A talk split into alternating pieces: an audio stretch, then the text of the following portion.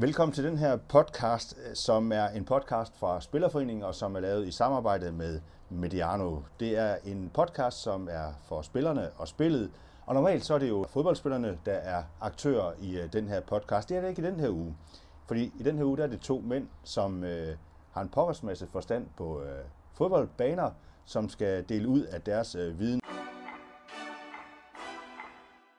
Anledningen er, at MCH Arena for nylig blev kåret som Danmarks bedste bane.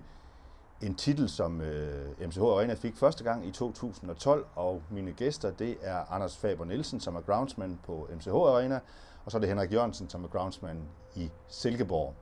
Groundsman for Silkeborg IF. En kunstgræsbane, det vender vi tilbage til. Anders Faber, først dig. Du har jo en del af det her gyldne greb på dit kontor. Jeg tror, det er den fjerde, du har fået nu. Jamen, det er korrekt, og det bliver man for øvrigt aldrig træt af. Så vi har da en forhåbning om, at der skal være flere trofæer, der skal op og hænge. Så det er en stor ære. Vi er her jo for fodboldspillets skyld. Det er vigtigt at forstå, at når vi, både Henrik og jeg, er til stede på stadion, og i de uger, vi går, hvor der ikke spilles fodbold, kampe, jamen så er det for spillets skyld, det er for spillerne, og vi skal sikre det bedst mulige grundlag for, at de kommer ind og kan levere det, de har brugt ugevis, månedvis på at træne. Og derfor har jeg altid sagt, at i Herning, der, jeg tror som ikke, vi grundlæggende er meget dygtigere end alle andre. Altså, der er dygtige groundsmænd, græsfolk i Danmark, og standarden er stigende. Det kunne man også læse på Spillerforeningens pressemeddelelse, at karaktererne er stigende. Men der, hvor jeg tror, vi måske der er en lille forskel, det er måske det, som jeg også har sagt, i detaljen. Altså at klippe noget græs og køre noget gødning ud og vande nogle fodboldbaner, det kan rigtig mange mennesker.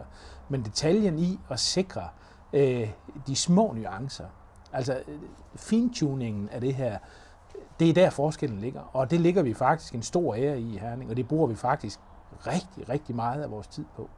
Og det er derfor, jeg tror, at anførerne igen har valgt at pege på MCH Arena som et godt stadion. Og uden at rose mig selv, så kan man jo sige, at med et gennemsnit på 4,5 på en 5-skala over en sæson, det er, skal vi ikke bare sige på godt jysk, udmærket. Det er udmærket, bestemt er det. Vi sidder her, hvis lytterne lægger mærke til det, så kan man måske høre nogle fuglefløjt i ny og næ, fordi vi sidder på Silkeborgs nye stadion, forholdsvis nye stadion stadigvæk, Henrik Jørgensen, som jo, og vi sidder og har udsigt til noget grønt. Og det er jo helt året rundt. Ja, det er rigtig dejligt godt. Men det kunstgræs? Må man sige. Ja, det er kunstgræs. Ikke? Det nye stadion i Silkeborg, der blev udvidet i 2017, er jo lavet med kunstgræs. Og hvordan har du det med det? Altså tænker jeg, fordi du har jo også en fortid, hvor du også ligesom Anders gik og plejede almindelig græs. Ja, det har jeg nemlig, fordi før jeg var på det her stadion, der var jeg på det gamle stadion Silkeborg, Mascot Park. Ikke? Og det var jo naturgræs, der var der. Der har jeg været i 16 år og har været med til at køre det. Så det er jo noget af en omvæltning for mig at komme herud, men dejligt at få lov at være med, blive ansat i klubben og være med på sådan et helt nyt stadion. Men kunstgræs, det er jo ikke fordi jeg kendte. Selvfølgelig vidste jeg lidt om, hvad det var på forhånd, ikke? Men det at komme i gang med det, har egentlig været en meget positiv overraskelse. For der er virkelig mange alligevel spændende ting i det. Ikke? Altså hvis man tror, at det bare er sådan en færdig udlagt enhed i uforgængelig plastik, altså, så tror jeg, man tager fejl.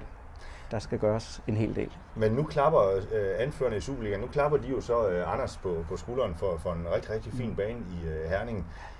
Sådan et klap, nu er Silkeborg selvfølgelig ikke i Superligaen lige pt, men sådan et klap på skulderen får du jo ikke nødvendigvis. Altså, eksempelvis så er det jo i FC Nordsjælland også, der får man jo hak hver gang i den her bedømmelse, fordi de også har en kunstgræsbane. Ja.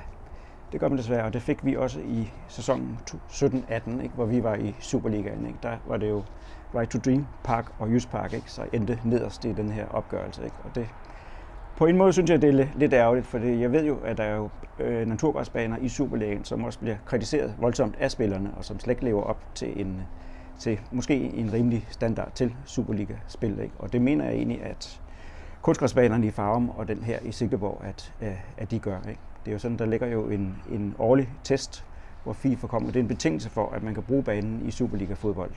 Og det er en temmelig omfattende test, som svarer lidt til nogle andre tests, som vi havde. Vi kunne måske komme ind på en bedre baner-test på naturgræsbanerne. Ikke? Og egentlig er de svarer meget til. Selvfølgelig er der nogle ting, der er anderledes, fordi det er kunstgræs. Ikke? Man kan jo ikke måle roddybden herinde. Det er jo lidt galt Mathias. Ikke? Men mange andre ting, der skal banen leve op til nogle temmelig høje krav. Ikke? Og derfor synes jeg synes, det er lidt ærgerligt. Jeg har lidt en idé om, at vores kunstgræsbaner ikke bliver bedømt som baner af spillerens anfører, men fordi man måske ikke synes, at der skal være kunstgræs, så peger man fingeren lidt nedad. Ikke? Så tænker du, de er forudindtaget der? Forudindtaget, det er så meget. Jeg tror, at der er normalt opfattelse af, at kunstgræs ikke er så godt som en rigtig god naturgræsbane. Altså der, hvor jeg tror, det er interessant, og det er måske det, der giver udslag, det er jo, at man ikke spiller på det samme underlag. Altså der er forskel på at spille på kunst og græs. Nu kalder vi det naturgræs. Det er jo et sjovt begreb, der er kommet efter, man har fundet begrebet kunstgræs. Så har vi pludselig fået et begreb, der er naturgræs. Ja, for der er vel kun én slags græs. Der er kun én slags. Ja, der er mange slags græs. Men sådan i den term, hvor vi kalder det græs, der er det jo. Og det vil jeg jo fastholde, at græs er græs. Og jeg tror måske, det er det, der er udslagsgivende for, fordi jeg er helt enig med Henrik i, at kvaliteten på kunst er høj. Og vi bruger det jo også rigtig, rigtig meget i vinterhalvåret. Også for Superliga-spillerne, som jo ikke har rigtig andre muligheder. Men der, hvor jeg tror, det kommer til udslag, det er simpelthen, at når man træner og spiller normalt på græs, og så får en kamp en gang imellem på kunst, så er det bare et andet format, man spiller på, og derfor tror jeg bare, man oplever det som ringere. Så jeg kan godt være enig i, at det er måske ikke retfærdigt eller retningsgivende, men det er måske mere diskussionen om, at vi faktisk i Danmark har besluttet, at vi må spille på to forskellige underlag. Og det kunne man jo godt diskutere, om det var rimeligt. Og det tror jeg, det er det, grundlæggende spillerne, anførende kvitterer for, og siger, at det synes vi ikke er rimeligt. Så du tænker, det er den der omstilling? Altså ja, men det er en kæmpe omstilling. Man skal vende sig til. Ja, jamen til det siger de jo. Man er helt klar på, at det er to forskellige former for fodbold, der spilles på de to underlag. I hvert fald i ydersæsonerne. Hen over sommeren, der tror jeg, de kan komme til at minde rimelig meget om hinanden, men i ydersæsonerne er der markant forskel. Så, Anders Faber, hvad betyder det for dig så? Bare lige for at gøre den der hæder færdig, Danmarks bedste bane. Hvad betyder det for dig at have fået den hæder? Jamen altså, som jeg også... Jeg har jo sagt, det er svært at blive ved med at finde på noget nyt at sige. men det er et stort skulderklap for dem, som bruger vores baner. Altså jeg siger jo, at det er et job, hvor vi jo hver søndag er til eksamen. Og det slutter jo så med en hovedeksamen med, at man giver den her hæder. Og i de regnfulde, mørke timer uden for mediernes bevågenhed, hvor stadion er tom for mennesker, og hvor vi går derude, og særligt med min kollega Bjarne, jo, som egentlig grundlæggende jo har dagligdagen. Altså jeg har jo egentlig grundlæggende ansvaret, og ikke så meget sidder på traktorerne, men har hovedansvaret. Så er der jo en stor klap og respekt til Bjarne, som har så mange timer. Jeg er næsten nødt til at sige nat og dag, fordi det er også problemet med en bane som vores, eller problemet, det kan man jo vælge at diskutere, om det er et problem, det er jo, at når vejret er der, så er vi der. Det vil sige, at når vejret ikke er der, så kan vi ikke være der. Og det vil sige, arbejdstid på sådan et sted, det er simpelthen vejrafhængigt. Så når det står ned i stænger? Jamen, så kan vi ikke være der. Så gør vi så lidt som overhovedet muligt. Og når så det klarer op, og det bliver tørvejr, jamen, så kan det være, at arbejdstiden hedder fra 12 til 9. om aftenen i stedet for, fra 7 til halv 4. Så Henrik og jeg og Bjarne og hvem der ellers går her, er jo vant til, at det her med vejrlig er simpelthen altafgørende. Særligt for græsbanerne. Måske ikke helt så meget for kunst, det kan du jo bedre sige end jeg, Henrik, men i hvert fald for græsbanerne. Vi havde jo et rigtig, rigtig træls marts i Herning. Det var den mest kompakte turneringen var virkelig pakket sammen i Herning med mange hjemmekampe. Vi havde jo et Youth League-hold, der klarede sig rigtig, rigtig flot, og også havde hjemmekampe i Herning, og det ville man selvfølgelig også gerne spille på deres lokale stadion. Men så gør det lidt ondt på dig, eller hvad? At se, at den bliver slidt? Det gør rigtig ondt på os, og som jeg plejer at sige, det vi ser i marts, det er frugterne af det, vi gjorde i august. Altså, vi arbejder et halvt år ud i fremtiden hele tiden. Altså, produktet af det, vi gør i dag, det var det, der skete for 6 måneder siden. Og derfor vil vi også i dag kunne blive enige om, at groundsmanship, i hvert fald på græsbanerne, det handler om langsigtet strategi, det handler om planlægning, det handler om A, B og C-planer, og det handler om, at vi hele tiden har det her åbne tag, som vi er nødt til at forholde os til. Så når det regner af vådt, så skal vi faktisk gøre så lidt som muligt, fordi vi kan faktisk påføre banen større skader ved at være på den, end simpelthen ved at blive væk. Men Henrik Jørgensen, hvorfor er det, at det er Anders Faber og hans kolleger, som skal have de her gyldne greb? Han har 4 af dem nu på sit kontor, og har vel dybest set ikke rigtig plads til flere, tænker jeg. Det må han så selv svare på lige om lidt. Du kan skifte kontor, ja. Du kan skifte kontor på et større kontor.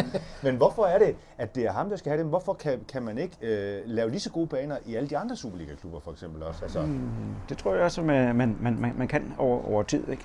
Selvfølgelig er der noget med økonomi i det, men, og det er jo også, at man skal være... Altså for at kunne lave det, som man laver ude i Herning, ikke? Så skal man jo egentlig være ret... man skal have stor erfaring og viden, ikke? Man skal være en dygtig maskinfører, og man skal have stor kendskab til det, man har at gøre med. Og det er noget, man bygger op over år. Ikke? Det er 5 år, det er 10 år, før man lærer egentlig sit eget anlæg at kende, og selv sit vækslag, og kender hele historien, og kender de ændringer, der er sket over tid, og ved noget om græsarter, ved hvad der er sået, og ved hvad man har gjort hele tiden, hvornår man har gødet, om det var helt godt med vejret, når man gjorde det, eller man bruger andre flydende gødninger, man bruger måske nogle andre midler, ikke? Som skal ud på de rigtige tidspunkter, og alle de der ting, ikke? Det er jo et kæmpe puslespil at få det til at køre på en naturgræsbane, ikke? Der er det nemmere på en kunstgræsbane, det vil jeg absolut medgive, ikke? Der er færre ting, der kan gå galt, men derfor er der masser af ting, som også skal gøres på det rigtige tidspunkt. Og herinde der er jeg også ekstremt afhængig af vejret, ikke? Selvfølgelig her kan jeg være ligeglad med, at det står nede i stænger, som det gjorde i marts, ikke? For vi har et rigtig, rigtig godt dræn under den her bane, og den kan tage, jeg tror det er noget med 3 skybrud i timen af de største, vi har haft i Danmark, ikke? Men derfor der er nogle ting, jeg ikke kan lave, når det regner på den måde, ikke? Fordi noget af det vigtigste i plejen er en... Ja, lad os bare lige nørde lidt, ja, i det her, ja. Fordi det er jo også noget af det, som I går ud fra, I ligger og drømmer om natten og så videre også, og hvis jeg vækker jer kl. 3 om natten, så kan I sige lige præcis det her, som I nu skal sige. Ja. Men min græsplæne hjemme er jo fyldt med mos, og alt muligt andet ser jo forfærdeligt ud. Altså, hvorfor er det, at sådan en bane som Herning kan se lækker ud og knivskarp og så videre? Altså, og hvad er kunsten i også at have en god kunstgræsbane? Ja. Der er det jo en intense pleje, ikke, som man normalt ikke kan eller har tid til at udføre hjemme i sin parcelhushave. Den kan man lægge ind på en fodboldbane, ikke? Og det er jo mange timers arbejde for at komme derhen, ikke? Jamen altså, du tager fat i noget helt... Altså, det er jo fuldstændig rigtigt, at pris og kvalitet hænger sammen. Og uden at vi nu skal lægge os tungt ned i det, fordi det er jo dybest set det mindst interessante i sådan en snak her, så er der jo ingen tvivl om, at når jeg snakker nørderi, og når vi... Altså basisdriften, den tror jeg, vi kan stort tål. Det koster en, som det er i Horsens, eller i Aalborg, eller i Herning. Så tror jeg, sådan en grundbasisdriften er den samme. Der kan være forskellige kommunale strukturer i, hvordan man... Men har du så bedre gødning i Herning, end de har i Horsens? Nej, vi har da ikke bedre gødning, men jeg tror, vi gør det anderledes. Altså, man kan også se på prisen. Altså, vi er dyrere i Herning, end man er i Horsens, men det er også fordi, vi kører 14-dags gødning. Altså, vi gøder hver 14. dag. Meget, meget. Altså, vi tuner hele tiden. Tager udgangspunkt i... Så når jeg kun gøder min græsplæne en gang, ja, eller 2 gange om året, så er det for lidt? Ja, så gør vi det jo. Vi gør det 20. Altså, vi gøder banen 20-30 gange om året. Simpelthen med hele udgangspunktet i gødningsanalyser, bladanalyser, hvad er det, vi mangler i forhold til det. Og så har vi gødninger, vi kan tilsætte forskellige komponenter, der gør, skal vi have mere kobber, skal vi have jern, skal vi have mere kali, og det ændrer vi simpelthen fra gang til gang i vores gødningssammensætning, og der er det jo et mega interessant felt, for udover at køre gødningen ud med dygtige, faglige folk, der forstår, hvad det vil sige at være på sådan et anlæg, så er der jo rigtig meget viden ind i det her. Altså, det er jo nørderi på et meget, meget højt plan, og en meget, meget lille gruppe af danske mænd og kvinder, der faktisk er i det her felt. Og hvad så med at klippe den og så videre? Jamen det er jo det, jeg siger. For os er klippen jo faktisk det mindste. Altså nu, når I kommer på MCH Arena, så vil vi jo gerne fremvise det, der hedder et UEFA-mønster. UEFA har udstillet nogle krav til, i hvert fald når man spiller international fodbold, så skal man have et bestemt mønster på sin bane. Det har vi, fordi vi gennem årene har haft adskillige europæiske kampe, kvæg Midtjyllands ofte fine placeringer, så har vi faktisk valgt, at det er vores standardmønster. Det ligger på ryggraden, og det kan vi næsten køre med lukkede øjne. Men linjerne, altså der er så mange ting, der betyder noget om efteråret og om vinteren, når vores, nu bruger jeg det ord, jeg ikke kan lide, naturgræs, står og ser en lille smule sløj ud. Henriks græs her, eller plastikgræs her, er jo sådan her også i november. Der er vi jo ikke anderledes end alle andre. Jamen så kører vi jo en kunstfarve på, der farver græsset mere grønt. Simpelthen er den årsag, at det ser simpelthen bare bedre ud. Altså indtrykket, når man træder ind på stadion, er, midt i august. Du farver simpelthen græs? Ja, vi farver græs grønt. Det er faktisk en rigtig sjov historie, fordi det var egentlig ikke det, der var... Det var egentlig ikke meningen, at det var for at farve det. Vi prøvede faktisk at teste den her farve i ydersæsonerne, fordi det, vi mangler om efteråret, og særligt om efteråret, det er lys. Græs skal jo have... Men lys er jo en vigtig faktor for, at græs kan vokse. Det giver noget, fotosyntese, der giver noget sukker, der giver noget vækst. Lidt små gule, blege græsstrå optager ikke så meget lys, som mørke græsstrå gør. Og egentlig havde man kørt et forsøg i Sønderjyske nede på Sønderjyskes stadion, hvor man havde på deres atletikstadion havde givet halvdelen af banen farve. Det man kunne se i november måned, det var, at man havde dobbelt så meget afklip på den del af banen, hvor man farvede, som den del af banen, man ikke farvede. Det vil sige, at farven er med til at optage mere sol i planten, der giver noget mere sukker, der giver noget mere vækst og dermed noget mere afklip. Så egentlig gik vi ind i det her med det ønske, at det så viser sig, at vi faktisk også kan opretholde en super flot grøn bane, selv den 4. december, hvor normalt alting ser træls ud. Det er jo så bare, som jeg siger, et bieffekt af det. Men det er lidt snyd, så? Nej, der er alt er snyd. Alt er snyd i det her. Jamen, ved du hvad, når vi tager os godt ud af Skabyen, så er der da også lidt snyd i det. Vi tager da vores pæneste tøj på og sætter hårdt den ekstra gang, og Henrik redder sit skæg. Altså, det er snyd. Når vi så kommer hjem, og vi tager det hele af, så er verden jo en anden. Så oplevelsen i at træde ind på et stadion, hvor tingene spiller, linjerne er hvide, det er grønt, selvom det er vinter, og det er -5, det gør bare, at oplevelsen bliver en bedre. Og vi må indrømme, at det største enkeltstående element, der er på et stadion, det er jo 8.600 kvadratmeter grønt græs. Så er der en masse tribuner og nogle pølser og noget, der skal sælges, og nogle reklamer, der kører rundt. Men det største enkeltstående felt, det er jo græsset. Så hvis det fremstår spidse, jamen så er oplevelsen af også at træde ind, det her, det er bare godt.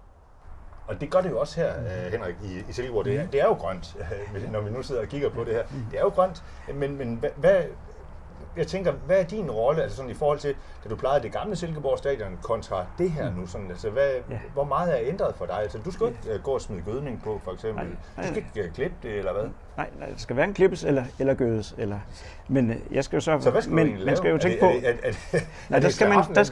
Der skal man tænke på, hvordan banen egentlig er opbygget, hvad det er, man har gjort. Altså, man prøver jo at lave en bane, som er god til fodbold, som opfylder de spiltekniske kvaliteter skal til, for at det er en god fodboldbane. Ikke? Og det har man jo eksperimenteret med for at kunne lave kunstgræsbanen. Ikke? Så skal man tænke på, hvordan den er opbygget med en shockpad forneden, et græstæppe med en bund. Græsstråene er cirka 40 mm høje, så ligger der sand i bunden af græsstråene, og ovenpå det ligger der gummigranulat. Men fordi det er lagt ud sådan, så er banen jo, man kan sige, den er ikke færdig, den holder sig ikke på den måde. Granulatet bliver hele tiden presset sammen, når der er trafik på det. Det kan være mine maskiner, når jeg kører herinde, eller det er spillerne, der bruger banen.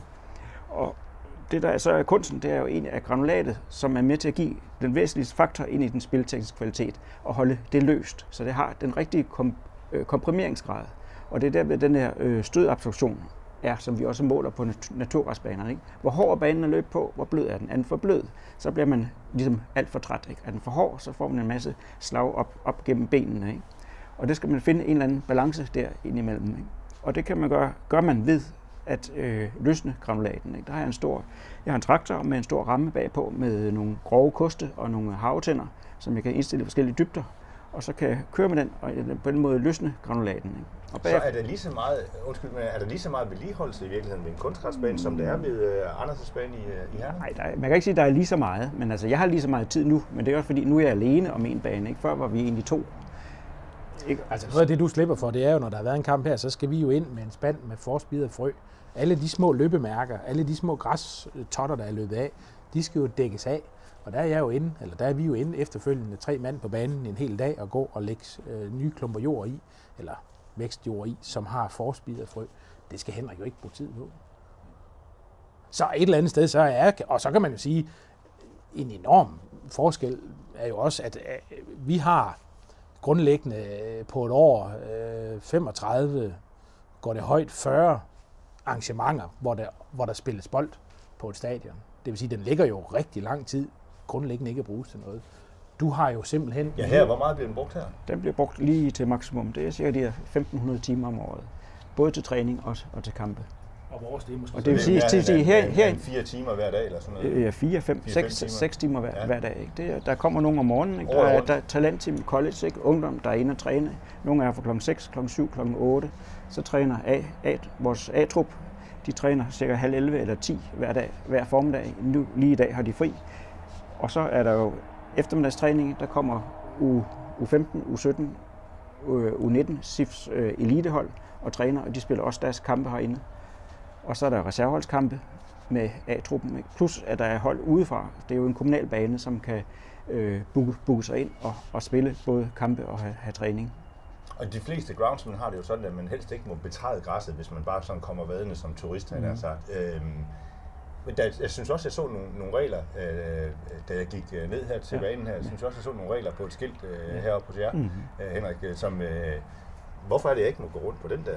Jamen, det er jo... Det er bare plastik. Ja, det er bare plastik, ja. Og det er næsten den fejlagtige opfattelse i det, og det er der mange der har. Ikke? Men det er jo det, kunsten i det her, i en kunstgræsbane, for at sige det sådan, det er jo at holde stråene oprette. De er lavet af plastik, det vil sige, de gror ikke, de kan ikke reparere sig selv, som almindelig græs kan, ikke? Og knækker et strå først, så er skaden sket.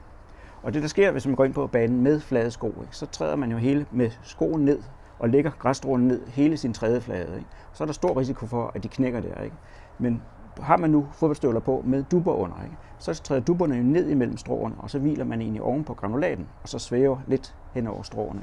På den måde så har man ikke... Selvfølgelig er det slid på banen, ikke? Og spilleren kan også knække strå, det er ikke for det, men det er egentlig det, der er det væsentlige i plejen, og det at passe på banen, ikke? Det er at holde stråene til at stå oprejst i sand og granulat, at de ikke kommer til at ligge ned og forsvinder, og at de ikke knækker. Hvad gør du så, hvis det sker, hvis der er nogle områder på banen, der bliver slidt? Altså, du kan ikke bare smide noget jord på, som Anders kan. Nej, det kan jeg så ikke. Jeg skal sørge for hele tiden, at der er granulat nok, sådan så det ikke sker. Slidet i stråen, selve plastikken, den bliver slidt over tid, og på et tidspunkt, så vil det her græstæppe være slidt op, og så skal det skiftes ud, ikke? Men jeg skal sørge for, at det bliver brugt rigtigt, og at jeg plejer det, sådan så, at det holder længst muligt.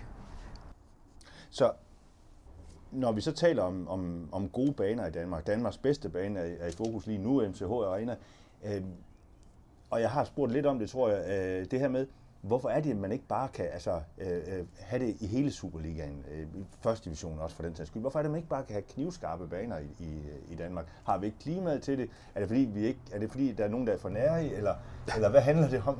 Altså, det er jo et politisk spørgsmål. Jeg mener, at klimaet kan vi give en vis form for undskyld, men jeg synes jo i år, måske med den vådeste vinter, som faktisk er det værste for os, egentlig frost og sne kan vi faktisk bedre håndtere end alt det her nedbør.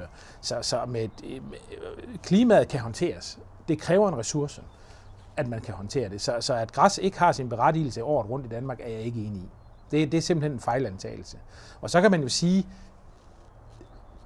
jeg er selvfølgelig græsmand her. Altså, når jeg møder ind i dag, så er det fordi, jeg har en stor forkærlighed for græs, også på MCH Arena, men så sandelig også for breddeidrætten i Herning Kommune. Hvordan har du det med at så sidde og kigge på sådan noget kunstgræs? Jamen, det er fint. Altså, skruer det lidt i øjnene og ørerne og så videre, eller hvad? Nej, det kan ikke skue i ørerne, men nej, altså, jeg kan jo sidde med mine personlige holdninger til det. Jeg er født i den verden lige nu, at vi arbejder med græs, der vokser, og det er jeg rigtig glad for. Det sætter jeg meget, meget stor pris på, at jeg kan få lov at nørde i det. Og det er jo selvfølgelig også interessant at være et sted, hvor kvalitet er så meget i fokus. Altså, vi har jo mange steder i vores samfund, i vores arbejde, hvor det altid handler om, at skal gøre mere for mindre. Altså, vi er jo hele tiden i en diskussion om, hvad kan vi gøre noget, der kan koste mindre. Og være på MCH Arena og komme derude, der er det kvaliteten, der hele tiden taler før begrænsningen. Det vil sige, hvorfor er det så, vi ikke kan få det hele vejen? Det kan vi da også. For mig handler det om, dygtig groundsmanship. Det mener jeg, vi er ved at have i Danmark. Der er rigtig mange dygtige folk på det her. Og så handler det selvfølgelig om, at klubber, kommuner, ejere, går ind og prioriterer det her. Altså, jeg har jo svært ved at forstå, at klubberne ikke sætter det her som noget, altså ud over køb af dyre og udvikling af dyre spillere og egne spillere, så bør banernes opsætning jo være det næstvigtigste. Svend Graversen udtaler sig i pressemeddelelsen her, at det er det vigtigste værktøj, de har i at udvikle deres spillere, det er underlaget. Så kan jeg jo ikke forstå, at man stadigvæk kan have klubber, trænere, der tænker, det er ikke vigtigt. Jeg forstår det ikke. Altså, tag til udlandet, Tyskland, Frankrig, England, Holland, det er ikke noget, man diskuterer, om banen skal have en høj kvalitet. Så bliver du ked af det, når du sådan ser, at der er nogle baner rundt, der ikke er sådan helt tip-top. Ked af det skal man jo passe på med at sige, men jeg kan undre mig, at det ikke fylder mere i klubbernes bevidsthed, og at klubberne ikke har et langt større drive i at få det her sat på dagsordenen. Når jeg står med Thomas eller Midtjyllands træner derude, det er alfa og omega. De taler rigtig meget om det her, og hvor vigtigt det er. Og nu i en anden kontekst bygger vi jo et anlæg i Herning nu, der skal blandt andet indeholde det danske A-landsholds vestlige træningsanlæg, sammen med Midtjyllands vintertræningsanlæg. Fordi Midtjylland vil jo gerne egentlig træne på græs. Da de spiller på græs, vil de gerne hele året træne på græs. Igen, ikke bevæge sig ud af en af medierne, altså om det er plastik eller hvad det er, men enten blive det medie, man egentlig gerne er. Og det Silkeborg vil også gerne blive deres medie. Altså når de træner på kunst, så vil de også gerne spille deres kampe på kunst, tænker jeg.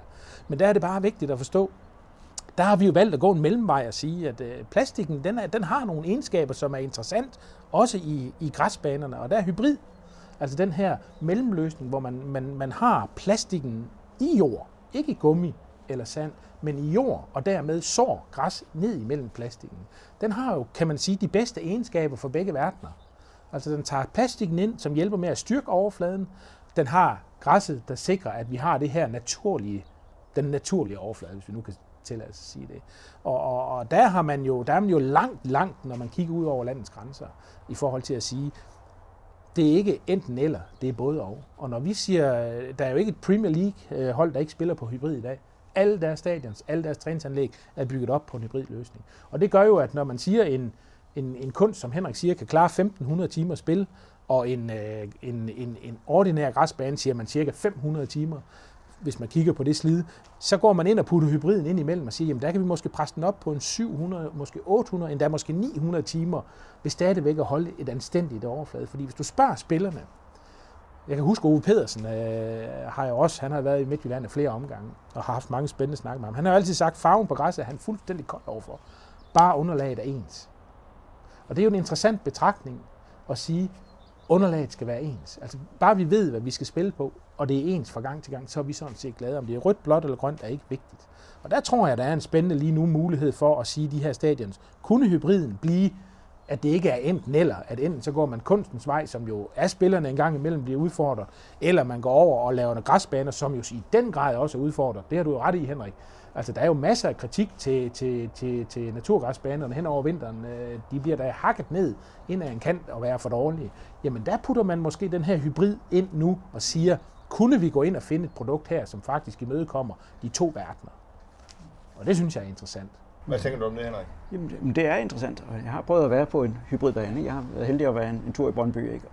Og mærke den, og man kan også se på tv, ikke? Altså, der spiller det en flot bane, ikke? Og jeg synes, jeg kunne mærke, at den var anderledes end andre baner, da jeg var på den, ikke? Den var mere hård, virkede hård, mere fast, og egentlig noget af det, som vi på naturgræsbanerne tidligere har arbejdet på at komme op og opnå det, men det er meget svært at lave den der faste overflade. Ikke? For så var den slider græsset af, så har vi ikke noget at holde. Nej. Altså græsset er det, der holder overfladen fast på en naturgræsbane. Og når vinteren går, altså fra 1. september, groft set, til 1. maj, der har vi jo ingen vækst. Altså grundlæggende, så stopper græs jo med at vokse. Perioden græs vokser i Danmark er fra 1. maj til 1. oktober. Grundlæggende. Så det vil sige, at det, der slides af den 1. oktober, det kommer i princippet ikke igen før 1. april, 1. maj. Og derfor hybriden. Nu synes jeg så i Brøndby, at der har de jo så også flyttet træningerne ind på stadion. Altså, jeg synes jo, det er forkert. Altså min personlige holdning, hvis ikke man har kunst, som I har her i Silkeborg, så hører træning simpelthen ikke hjemme på et stadion. Og der har jeg igen en bøn til klubberne om at sige, hvis I mener det her alvorligt, så får dog bygget et træningsanlæg ved siden af jeres stadion med varme i, så vi kan gøre, som vi jo nu gør i Herning ude fremad, hvor vi bygger et fuldstændigt top bane med varme, vand, alt hvad der skal til. Gør det nu rigtigt. Kom nu ind i kampen. Lad nu være at bruge de her stadion sønder sammen. Mandag, tirsdag, onsdag, torsdag, fredag, og så Midtjylland kommer ned og spiller kamp på jer, så ligner det en pløjemark. Det er jo ikke i orden. Altså det er det jo ikke. Jeg har betalt penge for at komme ind og se fodbold. Jeg har købt et årskort. Jeg vil gerne have, at bolden den løber ordentligt, så spillerne de kan ramme hinanden. Altså jeg er nødt til at sige, at det er jo kvaliteten, jeg vil have. Det er jo ikke, at bolden hopper tilfældigt til højre og venstre. Så jeg synes, vi har altså plads til forbedring. Og en af de ting, vi har gjort i Herning, fiberdu. Altså vi dækker jo vores bane i vinterhalvåret, når vi ønsker vækst. Altså når vi går ind og snyder igen. Vi dækker banen af for at hæve temperaturen, holde på fugten, sikre, at de frø, vi har, spirer. Vi kører med kunstlys, det vil sige, at vi trækker jo store lamper ind, som lyser ned og skaber lys, hvor der ikke er lys. Jamen, det er simpelthen nødvendigt, hvis vi vil det her. Og der kan man sige, der er Henrik jo i den grad befriet for det. Men hvis vi vil noget med de her græsbaner, og det er det, vi gør i Herning, og det er også derfor, vi kan sige, at det er dyrt, og vi er måske også, jeg tror ikke, vi sådan gennemsnitligt er meget dyrere end den øverste halvdel af baner i Danmark, men vi er nødt til at gå den sidste meter. Vi går 9 meter, men vil vi 10, så er vi nødt til at tage den sidste meter. Og det er de her ting, vi taler om her, der skal til. Og hvad tænker sådan to som jeg, hvad tænker I om fremtidens fodboldbaner i Danmark? Nu er der jo kunstgræs i Silkeborg, der er kunstgræs i Farum osv. Der er flere andre steder, der også er kunstgræs i Køge, mener jeg det er også.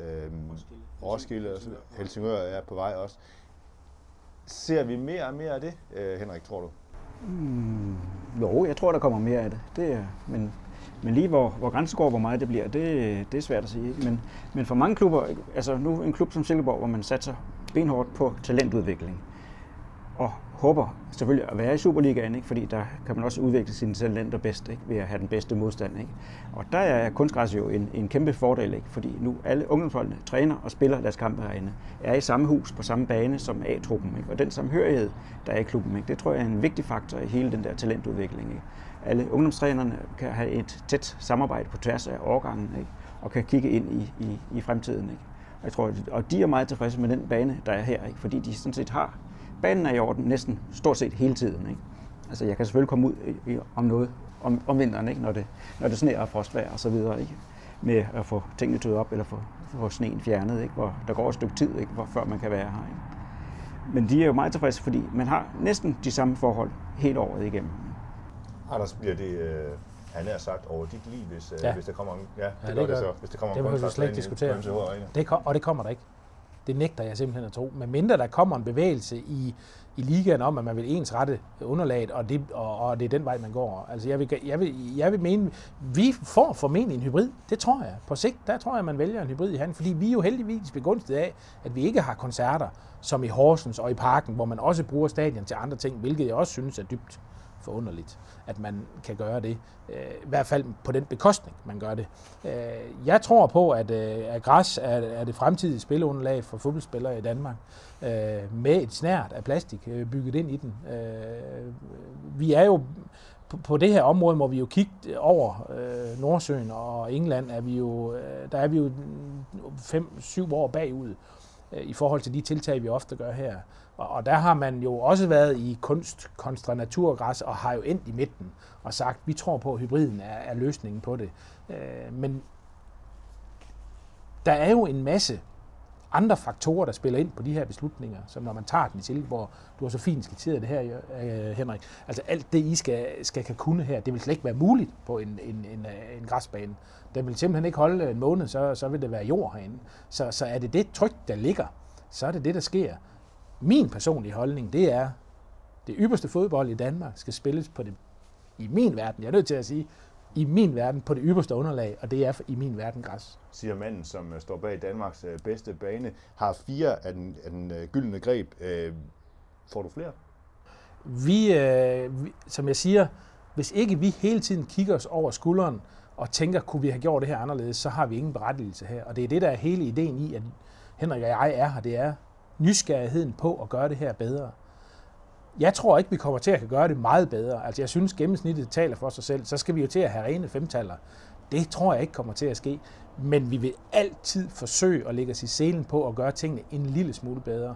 Og reflektere over, hvad var det, der gik galt? Hvorfor lykkedes det ikke lige den her gang? Så du har plads til flere gyldne greb? Vi har plads til 4 gyldne greb, og så vil vi generelt som groundsmænd rigtig gerne i dialog med klubberne. Det er jo vigtigt for os, at vi mærker på dem. Hvad var oplevelsen af den sidste kamp? Var det for blødt? Var det for hårdt? Hvad er det, vi skal... Fordi hvis vi en gang imellem ikke får nogle pejlinger på, hvor vi skal hen, så er det jo vores verdensbillede, der afgør det. Indtil videre har vi ramt den rigtig godt. Vi har en god opsætning på banen. Altså banen sættes op. Altså vi sætter jo ligesom... Du løsner gummiet inde hos dig, Henrik. Jamen, så sætter vi jo banen op til kamp. Altså mellem kampene, der er det ét at gå på MCH Arena. Op til kampene, der vil du opleve en helt anden opsætning af banen. Og der har vi fundet en god løsning på det, og det er en standardløsning hos os i dag. Der sker simpelthen 5 ting i række af hinanden op til hver hjemmekamp. Henrik Jørgensen, har du forhåbninger og drømme om at fravriste Anders det der gyldne greb, som han har fået? Jo, egentlig. Nej, det vil jeg sige. Ej, jeg vil gerne give en opfordring til anførerne, når de bedømmer banerne, og bedømmer banen, som egentlig er opgaven, ikke? Og prøve at lade være med at tage den der diskussion ind for og imod kunstgræs i bedømmelsen, men sige, hvordan er banen her, og hvordan er den i forhold til de andre baner, som man spiller på, så vi får en ærlig bedømmelse af vores baner også. Det synes jeg vil være en fin ting. Det har jeg lidt på fornemmelsen af. Det er ikke det, der sker. Jeg synes, vi fik det nuanceret i hvert fald, den her snak om græs kontra kunstgræs. Som det blev ikke nødvendigvis sådan en græs kontra kunstgræs snak. Men tusind tak for jeres deltagelse, og på vejen hjem, Anders, der kommer jeg lige forbi Herning og henter noget af dit farve der til min græsplæne, så kan min mos komme til at se lidt bedre ud måske. Jamen, du skulle være mere velkommen. Det er godt. Ja. Tak skal I have. Selv tak.